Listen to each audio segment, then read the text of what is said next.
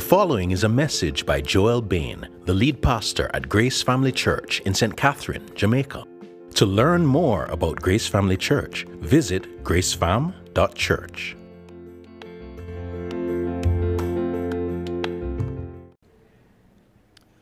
So, after many months, we've reached the end of our journey through the Gospel of Mark. And that certainly should be celebrated as an achievement. God has faithfully guided us as we, your pastors, have preached through this text. And throughout, we've been helped by your encouragement and your feedback and your questions. We have all taken this particular journey with joy as we followed the Son. Today will be our 55th and final message in this wonderful gospel. So if you're here for the first time today, you only missed 54 messages in the Gospel of Mark. You know? So please turn with me then to Mark chapter 15. This past week, I went to renew my fitness certificate uh, for our car. And in years gone by, of course, that process would mean I'd be gearing myself up, trying to prepare for whatever's going to happen. Uh, is the guy going to look at me and tell me that some random thing that I did not notice is wrong with the car and send me away and not pass the car at that point in time? And even if I get past that stage, how long will I have to wait for that little blue paper? But thankfully, uh, I'm, I'm happy to report that I was in and out of there in no time. Now, I can't promise you the same experience if you go, but I am definitely grateful for it. So when I heard them call my license plate number, at first I didn't recognize it because he called the sequence of numbers differently than I would have called it. And then I didn't expect him to call it so quickly. I wasn't waiting for, it couldn't have been 10 minutes I was waiting. Uh, so, you know, I kind of went up belatedly when he was about to walk back into the office to say, oh, yeah, that's, that's mine. And he looks at me and he's like, what kind of vehicle? So I quickly try to recall the make and model of my vehicle and I tell him the make and model and then he hands me the certificate. You know, it was a very simple form of authentication. You know, not foolproof by any means, but enough to seek to ensure that I did, in fact, drive that vehicle there that day. When you stop and think about it, our lives are filled with many interactions in which authentication is necessary. Know, it, it, it irks me that to do certain transactions here in Jamaica, whether with the government or with private financial institutions in particular, you can be required to bring two forms of ID. It particularly would irk me when my passport would still have a little teenage picture in it, you know, and you're bringing this, you're a big man now, and you're bringing this passport that you only use to travel, and, and the person is snickering while they're looking at your ID. Um, you know, and, and, I realize, you know, we are a low trust, high bandula society, so, you know, uh, it, it, but it still feels like a, a bother to have to do all of that. Uh, but these days, we're getting used to the fact that to sign into online accounts, you're increasingly required to verify that it's really you, even if you have the username and pass- password, by you know, responding to a message on your phone or something like that. Authentication is necessary in a fallen world because, especially around things of great importance and value, you can't simply take somebody at their word. But the need for authentication is anything but a modern one. And here at the end of the Gospel of Mark, we're going to see a thoroughgoing interest in authentication. Our author is going to present us with what uh, undoubtedly is the most astounding claim that has ever been made that Jesus, whom we saw crucified in, in the previous message last week, rose again from the dead. But Mark does not simply expect us to take him at his word. So he tells the story with a steady focus on authentication how we can know that what he's telling us really happened. Here in Mark 15, uh, or starting in Mark 15, we'll be reading from verse 40 through to verse 8 of chapter 16. As we make our way through this passage, this is the big idea that we're going to encounter. Jesus, who was crucified, rose again, demonstrating that his word can be fully trusted. The claim of the resurrection is mind boggling. Yet it is an indispensable part of, of the good news about Jesus that Mark has been proclaiming. Mark is not presenting this account as a fable, as, as a kind of inspirational fairy tale. In this passage, he will carefully lay out an account of the aftermath of Jesus' death, presenting these incredible and world shaking events as credible facts, witnessed by named persons. And contained within this story is the truth that because of the resurrection, disciples of Jesus can live securely in the expectation that Jesus will always keep his word to us. Jesus, who was crucified, rose again, demonstrating that his word can be fully trusted. But even before I read this passage, we have a problem that we need to deal with. I did say that this is the last message in this series, but if you've looked ahead in your Bibles, you would have seen that Mark 16 has more than eight verses. It goes actually up to verse 20. So please permit me, in a sort of extended introduction, to explain why we are ending this series at verse 8. So, the shortest possible answer is that we're ending this series at verse 8 because we agree with the virtually unanimous scholarly consensus that verses 9 to 20 were not originally a part of Mark's gospel. Most of your Bibles, if you look at them, will have in them between verse 8 and verse 9 a little note telling you something like, you know, the earliest manuscripts omit verses 9 to 20. What we found uh, particularly within the last hundred years, with the discovery of older manuscripts than we had access to uh, before, manuscripts that were closer to the time when Jesus walked the earth, is that the most reliable of these older manuscripts don't include these verses. And the way this section is written differs vastly in style and vocabulary from the rest of Mark's gospel. No, there's nothing in these verses that's unbiblical even though the whole snake handling and drinking poison deal um, has resulted in some very dangerous practices among some very misguided people. The fact is, on close examination, it's pretty clear that these verses are a mosaic of teaching gleaned from the other three Gospels and the book of Acts. So all the events they talk about happened, but they've kind of composed it together and said, oh, well, this happened and that happened next and that happened next. So what we, we what we figure happened is that as early as the second century, people struggled with the abrupt ending of this gospel and thought that audiences would be served by filling out the story. So they're a bit like uh, a, a, later addition to Mark's original film, or even like a post credit scene for an audience hungry to see an ending that they were already familiar with. What we're left with is this Mark either ended in a peculiar way in verse 8, or the original ending was lost very soon after it was written. Now, scholars are divided over those two opinions. And th- this week I read pages and pages and pages of back and forth arguments, just weighing the strength and the weakness of each of those positions. And I want to spare you from all of that. Now, if there's a missing ending, well, we don't have it, so I can't preach it. And God, in His providence, has chosen for that to be the case. So, from a pastoral standpoint, I'm left with two choices. I could preach all the way to verse 20, knowing that that is not how the gospel ended. Or I could preach to verse 8, knowing that that could very well be exactly how Mark wanted his gospel to end. So I'm going to do the latter. But I should add that as I've studied this quite a bit, I'm, I'm, I'm, very inclined to take the view that Mark has served us with an unusual but brilliant and provocative ending. Now, if you have any questions about any of that, uh, feel free to talk to me afterwards. I want to end my comments about this with wise counsel from Mark Strauss, who, has, who is one of the commentators who has journeyed with us and, and has been of great help to us throughout this series. He says it's easy to get bogged down in the complex questions related to the ending of Mark and miss the historical and theological assertion that is crystal clear. Jesus of Nazareth has risen from the dead. The Messiah has been vindicated by God, confirming that he is indeed the Son of God God's agent of redemption, whose death paid the ransom price for sins. Whether or not the gospel originally ended at verse 8, the resurrection is an assured fact for Mark and his readers. So, the resurrection is what we want to be focused on, to gaze with wonder and in worship as we read God's holy word here in Mark 15, verses from verse 40 to 16, verse 8. There were also women looking on from a distance, among whom were Mary Magdalene, and Mary, the mother of James the younger and of Joseph, and Salome. When he was in Galilee, they followed him and ministered to him. And there were also many other women who came up with him to Jerusalem.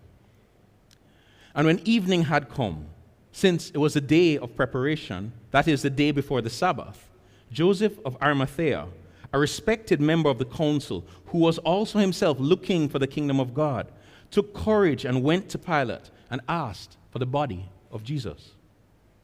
Pilate was surprised to hear that he should have died, uh, should have already died. And summoning the centurion, he asked him whether he was already dead. And when he learned from the centurion that he was dead, he granted the corpse to Joseph. And Joseph bought a linen shroud, and taking him down, wrapped him in the linen shroud, and laid him in a tomb that has been cut, that had been cut out of the rock. And he rolled a stone against the entrance of the tomb. Mary Magdalene and Mary, the mother of Joseph, saw where he was laid. When the Sabbath was past, Mary Magdalene, Mary the mother of James, and Salome bought spices so that they might go and anoint him. And very early on the first day of the week, when the sun had risen, they went to the tomb. And they were saying to one another, Who will roll away the stone for us from the entrance of the tomb? And looking up, they saw that the stone had been rolled back. It was very large. And entering the tomb, they saw a young man sitting on the right side, dressed in a white robe, and they were alarmed. And he said to them, Do not be alarmed. You seek Jesus of Nazareth, who was crucified. He has risen. He's not here. See the place where they laid him. But go, tell his disciples and Peter that he is going before you to Galilee. There you will see him, just as he told you. And they went out and fled from the tomb, for trembling and astonishment had seized them. And they said nothing to anyone, for they were afraid.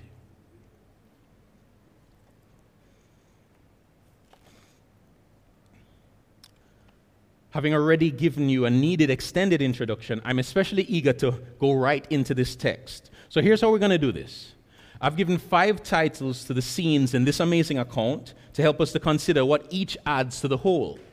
They're not points per se, so I won't list them now, but I think that they're going to serve you as landmarks as we make our, our way through this uh, our final journey through this text. Let's begin with the women watching from a distance. And we're going to be focused on verses 40 and 41 of chapter 15. So look in your Bibles at verse 40. This is still the afternoon when Jesus died. Mark is going to pan his camera from the foot of the cross where the Roman centurion gave this, this monumental confession of Jesus as the Son of God to focus now on a group of onlookers some distance from the cross he brings our attention to a group of women. Women have been visible in this gospel in a way that was countercultural for stories from that time. We've met many of them. We've met Peter's mother, we've met Jesus' mother, a woman suffering from chronic bleeding, a little girl whom Jesus raised from the dead, a Gentile woman with bold faith, and most recently, a poor widow giving at the temple, and a woman who anointed Jesus with expensive perfume, as he said, in preparation for his burial. Here at the end of this gospel, women are going to take an even more prominent role, and three of them will be named Mary Magdalene, another Mary, who was the mother of Joseph and James the younger, which also meant smaller, so it was probably a reference to his height, and Salome. It's very unusual in the Gospel of Mark for him to give names of characters who are not major characters, even when they're interacting with Jesus. So it's always very significant when he does this. These women were present for Jesus' death. The significance of that is seen in who wasn't his male disciples. In Mark's account, they run from the scene of Jesus' arrest and they never take the stage again. But not everyone deserted Jesus. Mark now tells us that these three women and several others had followed Jesus since Galilee, that is, since the beginning of his ministry, all the way to the cross. Followed is the language of discipleship, and it would have been shocking in a Jewish context for Mark to use such language in association with women. Other rabbis, you see, would only welcome male disciples. Mark adds that they ministered to him, uh, meaning they cared for his needs as he traveled and taught. Way back at the end of chapter 3, when Jesus' mother and brothers came looking for him to shut down the madness that was his ministry, Jesus pointed out that the people who were already around him that day, listening to his teaching, those who do the will of God, were his mothers and brothers and sisters. So these women were followers and family as far as Jesus was concerned. Mark has focused on, on, on the journey and often the failing of Jesus' inner circle of 12 men. He's done that to serve us so that we don't assume that the gospel is easy to get and run self confidently towards ruin. But here at the end, he presents these women as positive, though imperfect, examples of discipleship. They remain devoted to Jesus all the way to the bloody end. And as we'll see, they mean to render him what they think will be one last service. Mark is going to refer to the two Marys in this text by name three times and to Salome twice. He's spotlighting them, he's presenting them as eyewitnesses to the death, burial, and resurrection of Jesus. In doing so, he's signaling that these events really happened, that this is a, a historical account and not a myth. He's citing his source for the story, much like you learn in school that when you're writing a paper, you need to put your footnotes and your bibliography and cite your sources so that your work can be checked. Tim Keller points out that these women must have still been alive when Mark wrote his gospel. So he was essentially saying if you want to check the story, if you want to verify that things really went this way, just go talk to one of the Marys or Salome. Now, here's what's interesting. No movement trying to gain momentum would present women as the only eyewitnesses to such a pivotal moment. You see, that would immediately undermine its credibility back then. Among the Jews, women were not seen as reliable witnesses and they could not testify in a court case. And the Greek perspective is perhaps best represented by Celsus, who was a second century philosopher and an outspoken critic of Christianity. So he, he would just love to needle Christianity for all the things he saw as weaknesses. And in his writings, he argues that Christianity cannot be true because the accounts of the resurrection relied on the testimony of women. And here's what he says. And we all know that women are hysterical. His words, not mine. But here's what this means and men do not take that. You're not, you're not imitating Celsus. We imitate Jesus, not Celsus. But here's what all of this means no one would report this story this way unless this was the way it happened. So, what God did in His providence served to elevate women while authenticating the resurrection accounts. As 1 Corinthians 27 to 29 says, But God chose what is foolish in the world to shame the wise. God chose what is weak in the world to shame the strong. God chose what is low and despised in the world, even things that are not, to bring to nothing things that are, so that no human might boast in the presence of God. Mark now turns his attention to the next scene. And much like he did on the way to the cross, he introduces a new, unexpected character. This scene we'll entitle The Burial of Jesus. Our focus is on verses 42 to 46 of chapter 15. Here we're going to meet Joseph of Arimathea. Much like Simon of Cyrene, whom we met on the way to the cross, Joseph appears in the story once and then disappears. But much like Simon, he has much to say without being given any lines. Mark presents him in a very positive light. He's a respected member of the council, uh, the same Jewish council, however, that condemned Jesus to death. But it goes to show that not all the leaders were against Jesus. And Joseph Mark says, was looking for the kingdom of God, the same kingdom that Jesus was preaching about. So, at the very least, he would have been drawn to Jesus' message. The timestamp, evening or approaching evening, and the particular date was the day before the Sabbath, explained the urgency of Joseph's actions. You see, it's late Friday afternoon. As most of you would know, the Jews on the Sabbath, they rest, and the Sabbath begins at sundown on Friday evening. So the law would have prohibited burying Jesus after sundown or during the next day. There was another law in Deuteronomy that required the bodies of executed victims to be buried before nightfall. It was a curse on the land to have the bodies hanging overnight there. So here's Joseph now, and his position on the Jewish council would have secured him an audience with Pilate, the Roman governor. But it still would have taken great courage to associate himself with Jesus, who was executed as an enemy of the state uh, at the initiative of Joseph's political colleagues who accused Jesus of blasphemy. So you can imagine this, this scene now. Joseph is coming in. Here he is. He's a member of the same council that condemned Jesus. And he's going to Pilate to say, Can, can you grant me the body to bury him? And he, he, he's risking his political career. Now, what Mark is going to do in this section for us is he's going to give us a lot of details. He's going to detail Joseph's request to be granted Jesus' body for burial. He's going to detail Pilate's surprise at the request. You see, as we saw last week, Jesus died a lot quicker than crucified men normally do.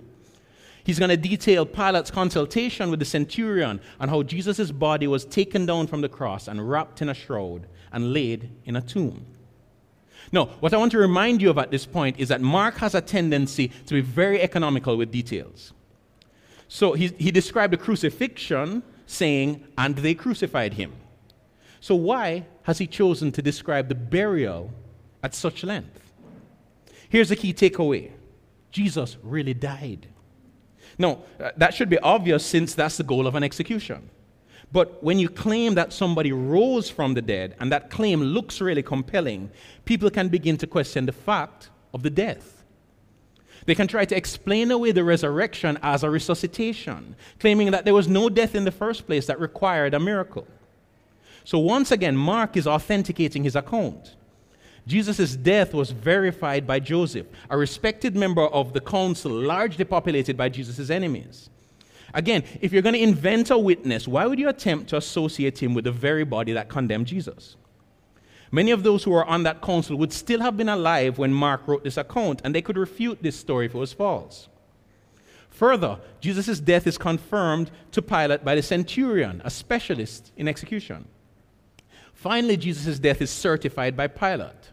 So it's as if Mark is presenting us with a literary death certificate for Jesus of Nazareth, signed by his executioner, stamped by the government officer, and witnessed by a representative of the funeral home. Jesus died. There's no room here for skeptical attempts to suggest that he lost consciousness and somehow recovered in the tomb. But you see, this is not just about apologetics, it's about life changing theology. Mark's forensic statement of Jesus' death paves the way for the rest of the New Testament to explain and celebrate the significance of Jesus' death. So, as we stand at the foot of the cross with these women staring at Jesus' battered and broken corpse being lowered from the cross, we need to remember the kindness of God to us through his death. Hebrews 2, which we read a section of earlier, teaches us that by the grace of God, Jesus tasted death for us. As Christmas approaches, we're gearing up to celebrate the incarnation of Jesus, his becoming flesh. This scene reminds us that the purpose of the incarnation was Jesus' death. By his death, Jesus destroyed the devil's power over us, as we sang this morning, by removing the condemnation that we deserved, freeing us from being captive to the fear of death. Haven't you felt the fear of death around you this past year? Haven't you felt just the tension that comes because of the pandemic and, and, and because of the, the crime waves we've seen as just people are just almost petrified, just so desperate to hold on to this life. But Jesus frees us from the fear of death. Here at the cross, we are not merely spectators. We're not merely watching Jesus' body from a distance. We are in this story. If you are a Christian, you died on that Friday afternoon. Romans 6 teaches us that baptism signifies our participation in Jesus' death. In it, we act out spiritual realities. This is Romans 6 3 and 4. Do you not know that all of us who have been baptized into Christ Jesus were baptized into his death? We were buried, therefore, with him by baptism into death, in order that, just as Christ was raised from the dead by the glory of the Father, we too might walk in newness of life. Because we died with Jesus that day, we can live new lives, not on the basis of willpower, but on the basis of resurrection power. The details of that resurrection are what we turn our attention to next, as Mark pans his camera back to the women. So focus your attention on the last verse in chapter 15. Our title for this scene is Who Will Roll the Stone Away for Us? So we're looking at chapter 15, verse 47 through to 16, verse 4. Mark notes in verse 47 that the two Marys had observed Jesus' burial, so they knew which tomb his body had been put in. Now, if you're going to understand this part of the story, it's going to help you to know something about the sort of tomb that Jesus was laid in. A couple of years ago, Sam and I had the opportunity to visit New Orleans. Uh, I've mentioned this visit before, but what I didn't mention uh, when I spoke about it the first time was that one of the stops on our bus tour was uh, uh, uh, we did a bus tour through the city, and one of the stops was at a cemetery. Now, I don't understand if that sounds weird to you, but it was actually quite fascinating and not that creepy. The unusual thing about cemeteries in New Orleans is that they bury their dead in above ground tombs. On our tour, we were told why. Much of New Orleans is below sea level, and like the water table is very high. So you dig and you don't go very far, and you start to, you start to see water. So what would happen early on is that you'd bury Grandpa below the ground, and there'd be a rainstorm, storm, and that airtight cotton, coffin would just pop right out of the ground. So Grandpa's back, and not in a way anybody wanted. So eventually, the residents of New Orleans adopted the Spanish custom of using burial vaults instead of putting coffins in the ground. The residents of Jerusalem also had a custom of burying their dead above ground in limestone caves cut out of the hillside. They've discovered hundreds of these types of tombs around Jerusalem. Cut into the shape of the tomb would be a stone bench or a kind of shelf, and the corpse would be wrapped and laid on this bench, and then the tomb would be sealed with a large stone. When the body decomposed, the stone would be removed and the, bo- and the bones now would be placed into a box. This way, a tomb could be used for the burial of multiple members of the same family. From other Gospels, we learn that the tomb that Jesus was laid in was a new tomb that Joseph of Arimathea had bought for his own family. On Saturday evening, after the end of the Sabbath, the women prepared to visit the tomb the next morning. Once again, Mark details their preparation their early morning visit, and the concern that they discussed as they traveled to the tomb. Who will roll away the stone for us from the entrance of the tomb? Mark gives us a note that the stone was very large, implying that it was too heavy for three women to push out of the way. But when they arrived at the tomb, the stone had already been moved. Okay, that's a, that's a fascinating story, but what's the point? Every detail points to the fact that these women were not expecting Jesus to rise from the dead. No one was expecting Jesus to rise from the dead. One of the consistent accusations made against early Christians is that they made up the story of the resurrection. But once again, this doesn't read like a story concocted to convince. Jesus had repeatedly predicted his suffering, death, and resurrection on the third day. This is now the third day. The Jews would number part of the day as a whole. So, so we're now at the third day from Friday, Saturday, Sunday morning. Yet, in the account of the resurrection, none of his inner circle is present. And the women who visited the tomb came to perform one last act of love to anoint Jesus' dead body, not to meet the risen Lord.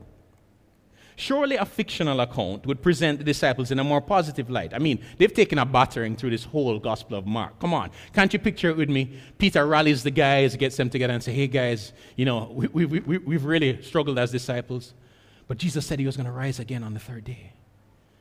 And you know, the, the theme music starts to swell, and you see them slow mo walking into the garden together. And it's, you know, the, the sunrise is breaking out, and Jesus is silhouetted in, in the sunrise. And they're like, Master. I mean, come on, if you're writing fiction, you're going to make these guys look good. Nowadays, people assume that the resurrection could, could, could not have happened without even examining the accounts. That's because, as spiritual as Western culture can be in some ways, we are deeply skeptical about the supernatural. And we assume that ancient people were just simply gullible. But that's not true. Tim Keller points out the resurrection was as inconceivable for the first disciples, as impossible for them to believe as it is for many of us today. The Greeks did not believe in resurrection. In the Greek worldview, the afterlife was liberation of the soul from the body. For them, resurrection would never be a part of life after death. As for, as for the Jews, some of them believed in a future general resurrection when the entire world would be renewed, but they had no concept of an individual rising from the dead. The people of Jesus' day were not predisposed to believe in resurrection any more than we are. Yet, if you examine Mark's account and suspend unbelieving assumptions, it rings true. And it makes sense of the rapid growth of Christianity throughout the whole Roman Empire and the fact that these Christians were willing to face death for their allegiance to Jesus. There were dozens of other messianic movements in the decades preceding and following Jesus, and every one of them disintegrated after the death of the leader. So, why didn't Christianity? Because our leader didn't remain in the tomb. The women came to that tomb looking for Jesus. But they met someone they were not expecting to meet. Our next scene is the young man sitting in the tomb. We're looking at verses 5 to 7 of chapter 16. Now, in my opinion, far and away the most surprising and interesting character in this account is the young man whom the women met when they stepped into the tomb. Already it's strange that the stone is not in front of the entrance of the tomb. Now, the stone was there because the body is going to decompose and nobody wants that smell coming out. So I, I, can imagine the trepidation that they felt as they entered. But I'm not building this up as if it's a horror film. You see, they had already seen the horror of Jesus' death on the cross. The worst and best that they're expecting is to find his body inside, wrapped in a linen shroud that Joseph had wrapped it in when he laid the body in the tomb two nights before. Nobody's expecting a young man in a white robe. The detail that the woman reported, that he was sitting on the right side, corroborates the authenticity of the account. I mean, it smells much more like a recollection than a fabrication. Understandably, the women are alarmed. I mean, who is this young man?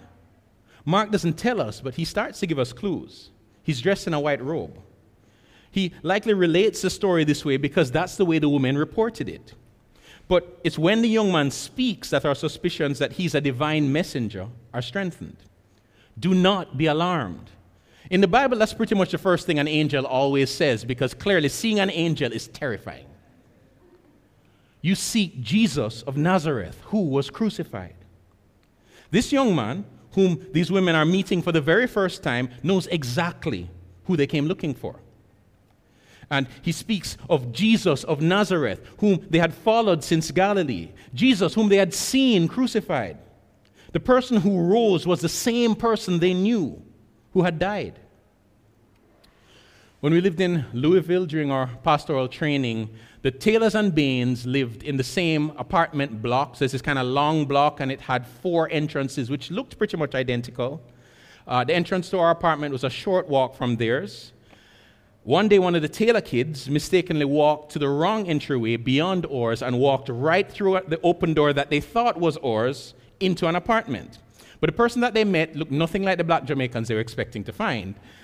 And they kind of made a hurried and I think apologetic retreat, and I think they ran all the way to our apartment. The words of the angel here eliminate the possibility that must have crossed the minds of these women in their bewilderment. They had entered the wrong tomb in error. Their address, in fact, was right, but Jesus had only been a short term tenant. He has risen. It's one word in the original Greek. The most unimaginable, unbelievable news given in the most matter of fact way. He's not here. He was, though. The angel invites them to observe the bench where Jesus rested for two nights. He really died. He really was laid there. But he got up, shaking off death itself, and he's already gone. But he left a message for those women. But go, tell his disciples and Peter that he is going before you to Galilee. There you will see him, just as he told you. This short message given to these women is bursting with hope and comfort. Remember, we have heard nothing of these disciples since they abandoned Jesus in the Garden of Gethsemane. We've heard nothing of Peter since his tragic denial of Jesus at his trial before the Jewish leaders. They had failed dismally, and Peter particularly. But Jesus had predicted their falling away and promised their restoration. Now he was moving to regather his flock and to assure Peter, particularly, that his failure was not the end. They, they all were to come to Galilee where it all began. And the promise was that they would see him there, just as he told them. The resurrection is difficult to believe. I wonder if, in a sense, as Christians, we say we believe it in our heads, but don't really believe it in our hearts. Meaning, it's not really a conviction that shapes our thoughts and our responses and our hopes. What we may not realize is that it's impossible to faithfully follow Jesus, faithfully follow Jesus, sorry, without a conviction about the resurrection. Why would I say that? Because it's the resurrection that demonstrates that Jesus' words are true and can be fully trusted. Think about it. In this gospel, Jesus had said, has said some astonishing things. Heaven and earth will pass away, but my words will not pass away.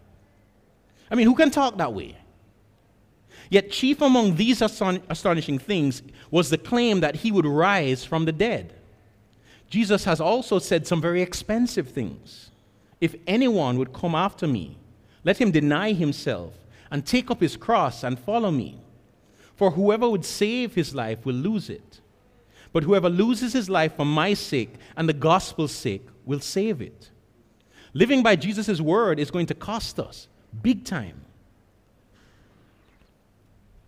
If deep down you're not sure whether Jesus is really alive, when the going gets tough, you're going to have nagging doubts about whether his word can be trusted and whether following him is worth it. In fact, losing sight of the reality of the resurrection leaves us in a similarly vulnerable state. So when we just start to live our lives and we're going through the motions and we're chasing the things which are right in front of us, we're in severe danger because this world is passing away. That's why it's good for us to gaze at the resurrection and to remind ourselves and each other that Jesus is alive and that Jesus is leading us and promised to return to gather us. After hearing the message from the young man in white, the women respond not with their mouths, but with their legs. The men did their running from Gethsemane, and now the women will run from the empty tomb. And puzzlingly, this is the last scene in this gospel. So it's appropriate to call it, This Can't Be How It Ends. Let's read verse 8 again. And they went out and fled from the tomb, for trembling and astonishment had seized them, and they said nothing to anyone, for they were afraid. The angel told the women the greatest news ever, beyond their wildest imaginations. But Mark's last word is not about celebration, but about fear and trembling. He doesn't tell us whether the women passed on the message. He doesn't tell us what happened in Galilee. Did the disciples meet the risen Jesus? What did he say to them? I mean, what happened next? Our final task in this journey of 55 sermons is to wrestle with this unusual ending. First, let's look carefully at what Mark says here. The response of the women here does not need to be seen in an overwhelmingly negative light. These same descriptions of fear, trembling, and astonishment are used by Mark to describe situations where people saw Jesus' powerful miracles. The women were awestruck, they weren't petrified. And that would be an appropriate response to the greatest of miracles, wouldn't it? That would be an appropriate response to the resurrection. Even the troubling statement that they said nothing to anyone could indicate that in their amazement, they didn't share the news of Jesus' resurrection publicly, rather than that they didn't say anything to the disciples they were instructed to speak to. Mark has written that way about situations earlier in this gospel also. Yet we, we still must acknowledge that even if their response is appropriate, it is at the very least incomplete. It's not the response we're looking for. So, what possible reason could Mark have for ending in this way? One of the things we need to acknowledge is that this ending, while suspenseful, is not truly a cliffhanger. Now, I appreciate a good cliffhanger. Uh, my son Dominic and I are big time Marvel fans, so we've been watching their latest offering, Hawkeye. Uh, it's, it's okay so far, you know, nothing to write home about at this point, a few episodes in. But Dominic came running into my room earlier this week. I'm trying to train him not to spoil things when I haven't watched them yet, you know, but Sometimes he'll be enthusiastic and he runs into the room and he's like, I can't believe they ended that episode that way. At least that was all he said. So I was prepared for a cliffhanger, but I didn't feel like he had given me details, as he often does. He'll just tell me the whole story, and I'm like, oh my word, I'd like to watch this, you know. But you see, cliffhangers don't work when you, uh, uh, sorry, cliffhangers work, sorry, when you don't know what's going to happen next. But Mark's original audience already knew what happened next. They knew that the women told the disciples what the angel said. They knew that over the, the, the next several weeks, Jesus, the, the, risen Christ appeared to Peter and the 12, and, and, and, and at one point to hundreds of followers of Jesus gathered together. They probably knew some of those brothers and sisters personally. They knew that Jesus had commissioned the disciples to continue the mission of proclaiming the kingdom of God, calling people to repentance and faith. Their church was a part of the fruit of that mission. The real question isn't what happened next, it's what happens next. What Mark is doing is prompting his readers to respond to this gospel. From his very first line, Mark has written to tell us the good news of Jesus and to call us to follow him. It makes sense to me that this gospel does not resolve in a way that brings us out of our seats, just applauding this wonderful story with a neat resolution, but rather brings us to the edge of our seats, leaning into a story that is clearly unfinished, one we are invited to participate in. To my mind, a gospel account like this would be incomplete if it did not provocatively call us, the readers, to action. As one commentator says, this is the end of Mark's story because it is the beginning of discipleship. James Edwards, another writer, adds the conclusion to Mark's to the Gospel of Mark must be supplied, in other words, by each reader's response of faith. And here's the thing the question of our discipleship or response in faith is not one that we answer once. It's not like a one time sign up for membership in a club. It's an ongoing commitment to the costly road of following Jesus. It's daily repentance and faith, turning from sin and self, turning to Jesus and his commands and promises, and trusting in him. So, the conclusion we must supply to the gospel is in itself an ongoing story that we must faithfully live and faithfully pass on to the next generation of discipleships. I hear that amen. Come on in a very real sense, the whole Gospel of Mark is the beginning of the good news, a story that ends only when the Son of Man returns on the clouds with great power and glory to gather his elect and to judge the world as he promised. Now, if you have not yet begun the journey of discipleship, God is calling out to you today through the account of the resurrection. Acts 17 30 and 31 says, The times of ignorance God overlooked but now he commands all people everywhere to repent, because he has fixed a day on which he will judge the world in righteousness by a man whom he has appointed. And of this he has given assurance to all by raising him from the dead. The resurrection means that Jesus' promise that he will return as the judge of the world is guaranteed. He died to take the judgment we deserved, and he was raised to a brand new, unending life that we will share if we turn from our self determination and trust in him. Jesus, who was crucified, rose again, demonstrating that his word can be fully trusted. Mark has carefully authenticated the claim that Jesus, who died on the cross, rose from the dead, presenting many witnesses and a story so unimpressive it could not have been made up. Jesus' resurrection vindicates his claim to be God's chosen king, the Son of God, and proves that every word he spoke will show itself to be true. So, we are each left with the question what happens next? Jesus proclaimed the arrival of the kingdom of God, and in his miraculous ministry demonstrated that he was the long awaited king in whose kingdom there will be no sickness, no threat, no lack, no death. He walked the path of submission to God and service to others, and He beckons us to follow Him. Will you embrace this path of self denial and servanthood, identifying yourself with a misunderstood and, and maligned Messiah? Will you embrace the lifelong walk of repentance and faith? Will you listen to Him and trust His promises? Will you embrace the family that He has called to Himself and died to ransom? Will you forgive them when they sin against you and serve them, pursuing last place? Will you embrace Jesus' compassion for sinners, sufferers, and outcasts? Will you own the mission to bring the good news of Jesus to those around you and to all nations? If you will come after Jesus, you'll find that the King who calls you will carry you.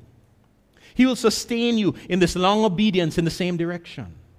And you'll see that the certainty of the mission of the kingdom of God does not rest on the quality of the disciples' call to that mission. It rests on the certainty of the promises of our resurrected King. May God grant us grace to follow the Son as we trust in Him. Let's pray.